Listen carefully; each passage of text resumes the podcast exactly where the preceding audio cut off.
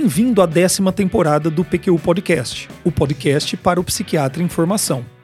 Aqui é evidência com opinião. Eu sou Vinícius Guapo e é uma satisfação tê-lo como ouvinte. Esporadicamente ofereço a um paciente e seus familiares a alternativa de internação domiciliar.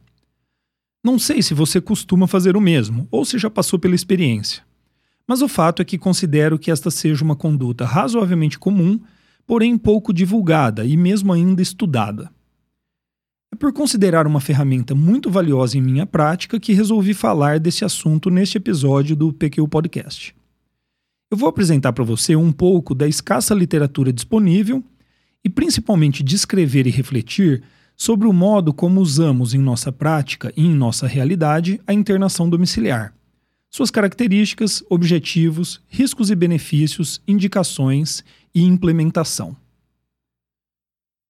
O PQ Podcast é uma iniciativa independente do Luiz Alberto e minha, que conta com a valiosa colaboração do André Boim, da Maria Clara Faleiros e do Tiago Apolinário. Aqui apresentamos o produto de nossos estudos e evidências que subsidiam nossas decisões clínicas diárias, bem como também opiniões, que julgamos interessantes para você, colega em formação. Se gosta do PQ Podcast, indique para amigos e colegas, para que continuemos firmes na nossa missão de colaborar na formação dos colegas mais jovens. A busca na literatura sobre internação domiciliar é difícil. O termo em inglês é home treatment, mas o conceito do que é essa modalidade de tratamento não está bem definido. O que eu estou procurando é uma modalidade de tratamento intensivo, realizado na casa do paciente, indicado para pacientes com uma condição psiquiátrica moderada ou grave, aguda ou agudizada, e que tenha como principal objetivo o tratamento eficaz e seguro do paciente durante o período de crise, evitando-se a internação integral.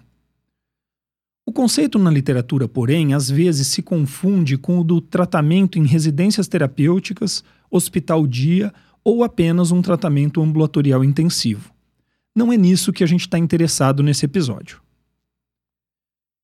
Em um artigo de opinião publicado no British Medical Journal em 2000, Smythe Holt, do Departamento de Psiquiatria do Consórcio de Saúde Mental de North Birmingham, fazem um apelo para que a internação domiciliar se torne disponível de maneira ampla na assistência em saúde mental da Grã-Bretanha e elencam o que consideram as principais características de uma equipe que ofereça essa modalidade de tratamento, a saber, que esteja disponível 24 horas por dia, 7 dias por semana, que seja capaz de oferecer uma resposta rápida a possíveis emergências, que tenha flexibilidade e disponibilidade para oferecer atendimento ao paciente e sua rede de apoio com grande frequência, chegando a várias intervenções ao dia se necessário que tenha competência para abordar as questões sociais relacionadas à crise em tratamento desde o início da intervenção, que disponibilize atendimento médico sempre que necessário, que esteja em condições de administrar e supervisionar o uso das medicações, que possa oferecer orientações práticas para a resolução de problemas cotidianos relacionados à crise e seu tratamento que possa oferecer suporte, explicações e aconselhamento para os cuidadores e paciente. Que seja capaz de avaliar constantemente a necessidade de internação integral, assim como indicar e viabilizar a internação quando houver necessidade.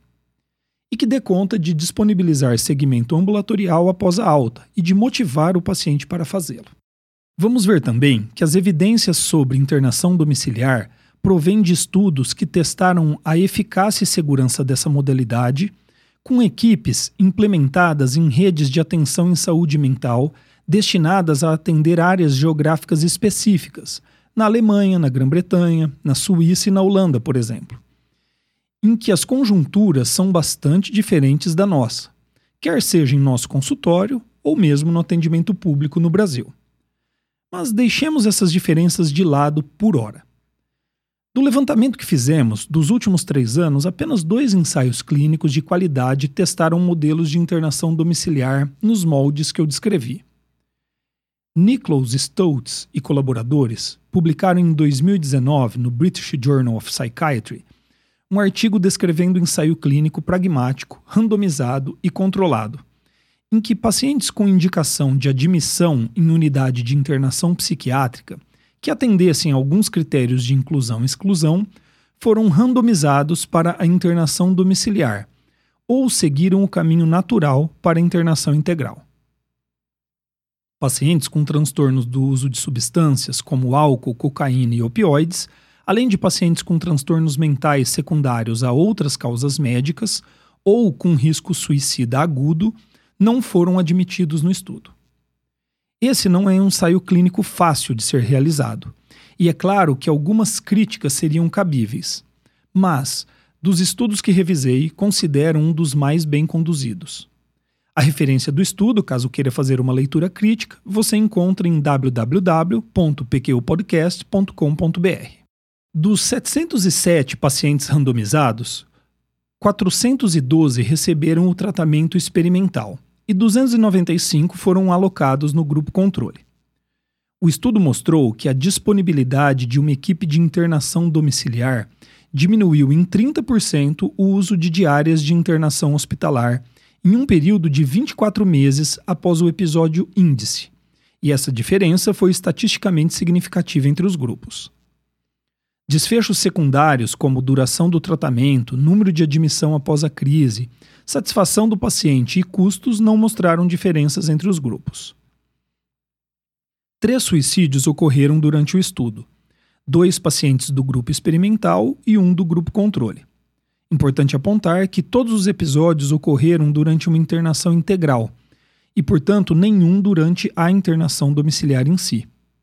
Se ficou confuso, eu explico. Os pacientes do grupo experimental tinham a disponibilidade de serem tratados em regime de internação domiciliar, mas podiam ser admitidos para internação integral sempre que necessário, inclusive por risco suicida agudo. Entendeu? Ao todo, foram 22 tentativas de suicídio no período, 13 no grupo experimental e 9 no grupo controle.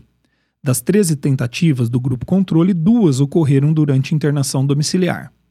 Não foram registrados episódios de violência contra a equipe de internação domiciliar. O outro ensaio clínico pragmático, randomizado e controlado foi publicado por Jürgen Cornelis e colaboradores em agosto de 2022 na Lancet Psychiatry.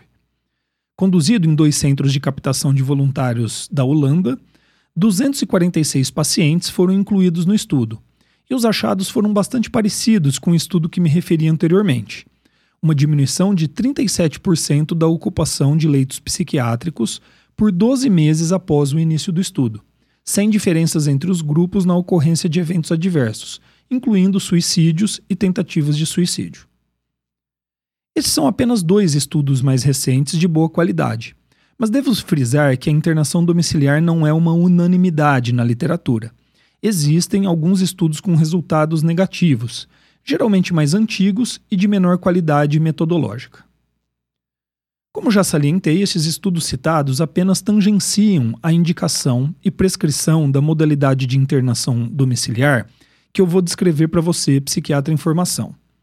A realidade de um serviço de saúde estruturado em países europeus, público ou privado, é muito diferente da nossa.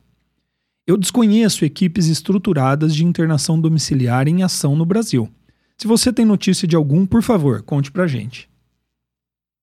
O que fazemos esporadicamente em nossa prática é, a partir do atendimento em nossos consultórios, indicar e implementar internação domiciliar sob medida para pacientes selecionados nos casos em que as condições permitam fazer isso com segurança. Comecemos então com os objetivos de se lançar mão da internação domiciliar. O mais óbvio, e é este o desfecho mais medido nos estudos, é de se evitar uma internação integral. Por quê? Qual o problema de uma internação em clínica psiquiátrica? Ora, porque é uma vivência pesada, tensa e eventualmente até traumática. Só mesmo quem nunca esteve numa clínica psiquiátrica para dizer o contrário. Se for possível poupar o paciente dessa experiência, por que não fazê-lo? Ao lançar mão da modalidade internação domiciliar, tentamos evitar o estigma que uma internação psiquiátrica infelizmente carrega consigo. E mais, além do estigma, traumas, e até mesmo transtorno de estresse pós-traumático são descritos em estudos e pelos próprios pacientes que passaram por internação. Dentre as vantagens da internação domiciliar, destaco 1. Um, a preservação ou até intensificação do vínculo familiar. 2. A garantia de alguma autonomia do paciente. 3. A manutenção da tomada de decisão clínica com você, psiquiatra que assiste o paciente. Isso porque, na maioria dos serviços que oferecem internação integral, o paciente vai ficar sob os cuidados da equipe. E isso pode significar uma perda indesejada na linearidade do raciocínio clínico quanto a diagnóstico e encaminhamento terapêutico do paciente. É claro que temos boas experiências com algumas equipes que verdadeiramente levam nossos relatórios de encaminhamento em consideração e que, quando propõem mudanças, o fazem de maneira conservadora e preferencialmente mantendo boa comunicação com o médico assistente. E quatro, estimular hábitos saudáveis no ambiente familiar. Lógico que a internação domiciliar, da mesma forma que a integral, trará alterações no trabalho e nas atividades do dia a dia do paciente, mas certamente de modo menos radical. E ainda sobre as vantagens, 5. Aumentar a adesão e agilizar o retorno à vida normal, na medida em que, numa internação domiciliar, o cuidado necessário ao tratamento com o paciente pode ser dosado de maneira mais racional, diminuindo as restrições e limitações ao longo da internação. Os riscos da internação domiciliar não devem jamais ser menosprezados. Conhecê-los e sempre levá-los em conta é a melhor maneira de diminuir seu impacto. O risco de agressividade, seja ela auto ou heterodirigida, é real e deve ser considerada no momento da indicação, assim como no da implementação do plano terapêutico. O risco de suicídio e de fuga não deve ser negligenciado também. O de não adesão ao tratamento, tanto medicamentoso quanto comportamental, é maior na internação domiciliar do que na integral. Finalmente, há o risco de se impor à família uma sobrecarga além daquela que ela consiga lidar. Cuidar de uma pessoa com sintomas psiquiátricos agudos pode ser assustador e intolerável para um familiar que nunca foi treinado para isso e cujo relacionamento com o paciente geralmente já está desgastado. E para quais pacientes consideram a possibilidade de internação domiciliar?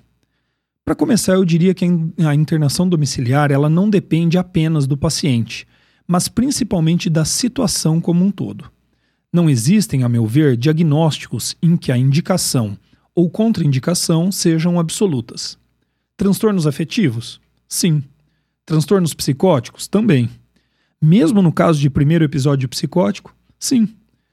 Faço também com alguma frequência internações domiciliares para pacientes com transtornos de uso de substâncias. Tudo vai depender da situação clínica, como um todo. O paciente elegível é aquele para quem uma internação integral está sendo considerada, mas se quer evitar os potenciais efeitos colaterais desse tratamento. A implementação de internação integral domiciliar só é possível se houver garantia de condições mínimas, mas inegociáveis. Precisamos que o paciente disponha de um ambiente suficientemente seguro e protegido, em que os riscos que a própria situação clínica impõe sejam manejáveis e onde possamos garantir que o tratamento será corretamente administrado. Comecemos então por um local, uma residência que garanta segurança física, em que seja possível minimizar acesso a instrumentos letais neutralizar comportamentos de risco, como o uso de bebidas e de drogas, e impedir que o paciente saia de casa sozinho ou sem o conhecimento dos cuidadores. Esse ambiente deve também proporcionar o que eu chamaria de segurança psicológica, algo que envolve privacidade e, na medida do possível, sem brigas ou outros estressores domésticos. Uma necessidade imprescindível é que o paciente tenha companhia 24 horas por dia, ou seja, nunca esteja sozinho. Esta companhia precisa ser de um adulto que conheça a situação do paciente, entenda as regras a serem seguidas e as medidas a serem tomadas em caso de crises. A tomada da medicação precisa ser supervisionada e o paciente não deve ter acesso às medicações para evitar uso abusivo ou mesmo tentativas de suicídio. Não devemos nos esquecer que a sua disponibilidade médico-psiquiatra e a da equipe com a qual pretende contar deve estar garantida. Atendimento e acompanhamento médico intensivo se faz necessário e seria impossível conduzir uma internação domiciliar sem isso. A indicação de internação domiciliar está diretamente atrelada à avaliação cuidadosa do risco de suicídio e de heteroagressividade. Mesmo pacientes com sintomatologia psicótica, porém com baixo risco suicida e de agressividade, podem ser tratados em regime de internação domiciliar. Mas pacientes com alto risco devem ser encaminhados para internação hospitalar, ao menos até que esse risco esteja sob controle. Além de tudo isso, a indicação de internação domiciliar só vai ser implementada se, depois de tudo explicado ao paciente e à família, todos considerarem-na possível e desejarem-na fazê-la. É uma modalidade de tratamento que só dá certo com a cooperação do paciente e a concordância da família. A internação domiciliar, como alternativa à falta de leitos para uma internação integral, tem grande chance de dar errado. Isso justamente porque, nessas ocasiões, os critérios para indicação que acabei de descrever como inegociáveis perdem relevância diante da impossibilidade de se indicar a internação integral, e o médico corre o risco de empurrar para paciente e família uma internação domiciliar apressada. Bom, com isso eu acredito ter discutido os pontos mais importantes sobre os objetivos, riscos e benefícios, indicações e contraindicações da internação domiciliar. Já caminhando para o fim desse episódio, vamos agora à maneira como implementamos essa modalidade de tratamento na prática. Eu começo explicando ao paciente a necessidade de internação. Costumo dizer de algum tipo de internação. Isso dá a deixa para que eu ofereça a internação integral, mas também a internação domiciliar, como alternativa. Explico aspectos gerais de como funciona uma internação integral, sua duração prevista e quais seriam os locais disponíveis e adequados. Depois falo sobre aspectos práticos da internação domiciliar. Começo falando das restrições à sua autonomia, que terá que ficar acompanhado 24 horas por dia, que ao menos de início não poderá sair de casa, mesmo que acompanhado, que as medicações serão administradas por outras pessoas, que precisará manter contato comigo diário, seja por consultas presenciais ou online, ou ao menos dando notícias por telefone. Para nós médicos pode ser óbvio, mas vale explicitar para o paciente que o uso de álcool ou drogas fica proibido e que o uso de cigarro pode ser feito desde que as regras da casa sejam atendidas. Em algumas situações, o uso do telefone celular, computador ou videogame, por exemplo, deverão ser controlados. Costumo dizer ao paciente que, na dúvida sobre se pode ou não fazer algo, ele deve me consultar, mas que a pergunta que ele deve se fazer é: em um hospital psiquiátrico, eu poderia fazer isso? A resposta a essa pergunta é o bom referencial inicial. Depois de todas as restrições e dificuldades colocadas, digo que, do meu ponto de vista, e havendo condições, é melhor passar por essa fase do tratamento no conforto de sua casa e na companhia de familiares do que em um hospital psiquiátrico. Nesse momento, há um cuidado a ser tomado. Para implementar a internação domiciliar, precisamos da concordância e cooperação da família do paciente. Mas seria injusto e até perigoso colocar toda a responsabilidade da decisão nos familiares. Na tentativa de diminuir esse potencial problema, eu explico ao paciente que a decisão final sobre a viabilidade de internação domiciliar é uma decisão técnica do médico, no caso de minha responsabilidade e não depende da vontade dele ou de seus familiares. É o psiquiatra que dá a palavra final. E é isto que faço logo depois. Explico para os familiares as regras e necessidades básicas. Explico também que terão o suporte da equipe, para então avaliar a possibilidade de implementação do tratamento. Seria difícil aqui descrever todas as orientações que podem ser dadas aos familiares, mas há algumas que me parecem imprescindíveis. A função deles não é de segurança de clínica psiquiátrica, mas sim de observadores e condutores da internação. Por exemplo, diante uma, de uma tentativa do paciente fugir de casa, não deve impedi-lo com força física, mas tentar dissuadi-lo e me avisar imediatamente do ocorrido. A medicação deve ser acondicionada em local seguro e inacessível ao paciente. Deve ser oferecida a ele nos horários e na quantidade prescrita, e o familiar deve observar o paciente tomando a medicação para evitar que a esconda. Caso o familiar considere que existam atividades que poderiam ajudar no tratamento do paciente, por exemplo, atividade física ou uma leitura, ele pode sugerir e oferecer, mas precisa estar preparado para uma negativa do paciente. Caso ele se recuse, costuma orientar que o, o familiar volte a fazer a proposta depois de um tempo. Discussões e decisões familiares pendentes devem ser evitadas nesse momento. E por fim, a mais importante, coloco-me à disposição para atender qualquer demanda que venha a aparecer, sejam dúvidas práticas ou suporte emocional, caso necessário. O último passo é organizar com o paciente e familiares o suporte profissional. Uma carga maior de medicações sedativas ou com potencial para o controle do comportamento pode ser necessária no início da internação domiciliar, para que o paciente tolere todas as restrições impostas. O segmento médico deve ser diário. Consultas completas podem ser necessárias todos os dias, seja online ou presencial. Mas quando a situação permite, podem ser intercaladas com uma breve conversa telefônica ou um relatório de pacientes e familiares sobre a evolução do dia. Além disso, o médico precisa estar disponível para atender crises emergenciais a qualquer momento. Uma equipe multidisciplinar deve ser montada, a depender da demanda psicólogo, acompanhante terapêutico, cuidadores, fisioterapeuta, médicos de outras especialidades, terapeuta ocupacional. Todos esses profissionais já fizeram parte de nossas equipes de internação domiciliar. Pacientes e familiares precisam estar bem orientados e devem saber as medidas a serem tomadas em caso de emergência. O primeiro passo nestas situações é falar conosco, psiquiatras. Mas, Caso não nos encontrem, de imediato precisam saber os passos necessários para terem acesso a atendimento emergencial médico e psiquiátrico. Temos a prática de estabelecer um plano de tratamento com o paciente e seus familiares com duração de uma semana.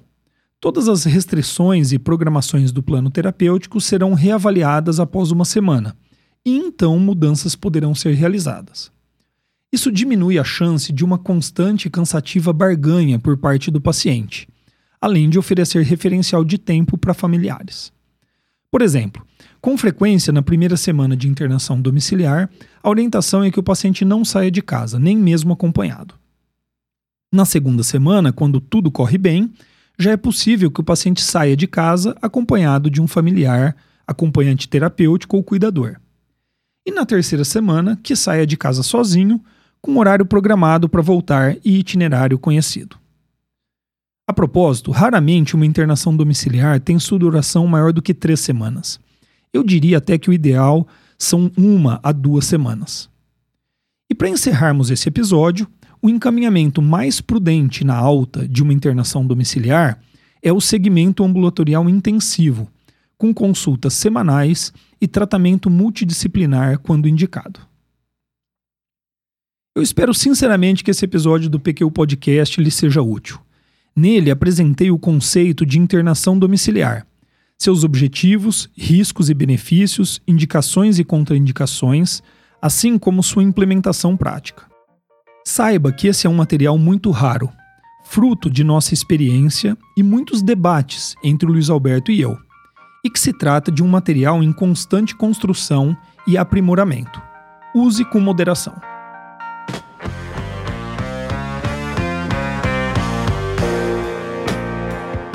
Acesse a nossa página no Facebook e siga-nos no Instagram para ficar por dentro de tudo o que acontece no PQU Podcast. Confira em www.pqpodcast.com.br todos os episódios já publicados, com as respectivas referências, organizados por data, autor e sessão. Agradecemos sua atenção.